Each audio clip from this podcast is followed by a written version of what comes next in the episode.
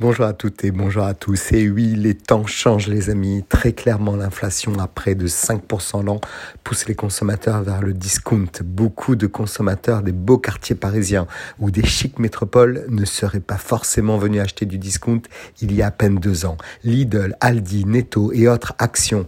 Le nombre de foyers qui ont consommé au moins une fois l'an dans une enseigne discount sur l'année passé à augmenter de 5 points en 5 ans. Juste énorme. Aujourd'hui, près de 75% des Français sont passés au moins une fois dans un magasin discount, contre 69% il y a 5 ans. Ce qui signifie que les anciens discounts continuent de recruter de nouveaux acheteurs.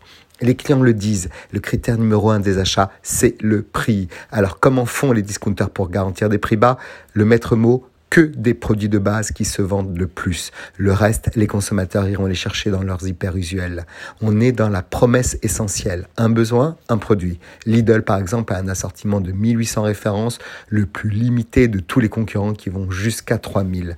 La recette, c'est aussi moins de caissiers, moins de magasiniers et des salariés ultra polyvalents capables de passer d'un poste à un autre. Dans les magasins, la présentation est plus que sommaire, sur palette ou dans les cartons. C'est autant de temps gagné et donc de coûts le point fort pour ces enseignes, c'est qu'elles ont le contrôle sur leur prix. Lidl, par exemple, numéro 1 du discount en France, a dans ses rayons 90% de produits de leur marque distributeur et une poignée à peine de grandes marques. Résultat, ils sont 2% moins chers que leurs concurrents et 6 à 12% en deçà des autres distributeurs. L'autre secret pour maintenir des prix bas, le volume. Les magasins achètent en masse. Le coût à préserver, c'est la logistique. Plus de grosses commandes, c'est moins de trajets, donc moins de coûts. Les réseaux de distribution des discounters restent stables.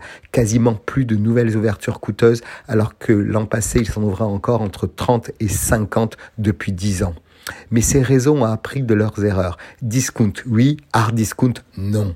On s'adapte aux nouveaux clients. Fini les sols en béton, la lumière qui aveugle et les produits austères. On n'en veut plus. Signe de la vitalité du discount, l'arrivée de nouveaux acteurs. Car si ce sont 12% des achats qui se font chez un discounter en France, c'est plus de 40% en Allemagne. Cela a motivé des enseignes comme Tout Juste, qui compte pour l'heure 5 magasins et promet des prix 5 à 10% en dessous des discounters. Le concept, des produits sans marques qui viennent des producteurs, plus de centrales d'achat, moins d'intermédiaires. Même le géant de la grande distribution Carrefour espère implanter un modèle ultra discount venu du Brésil.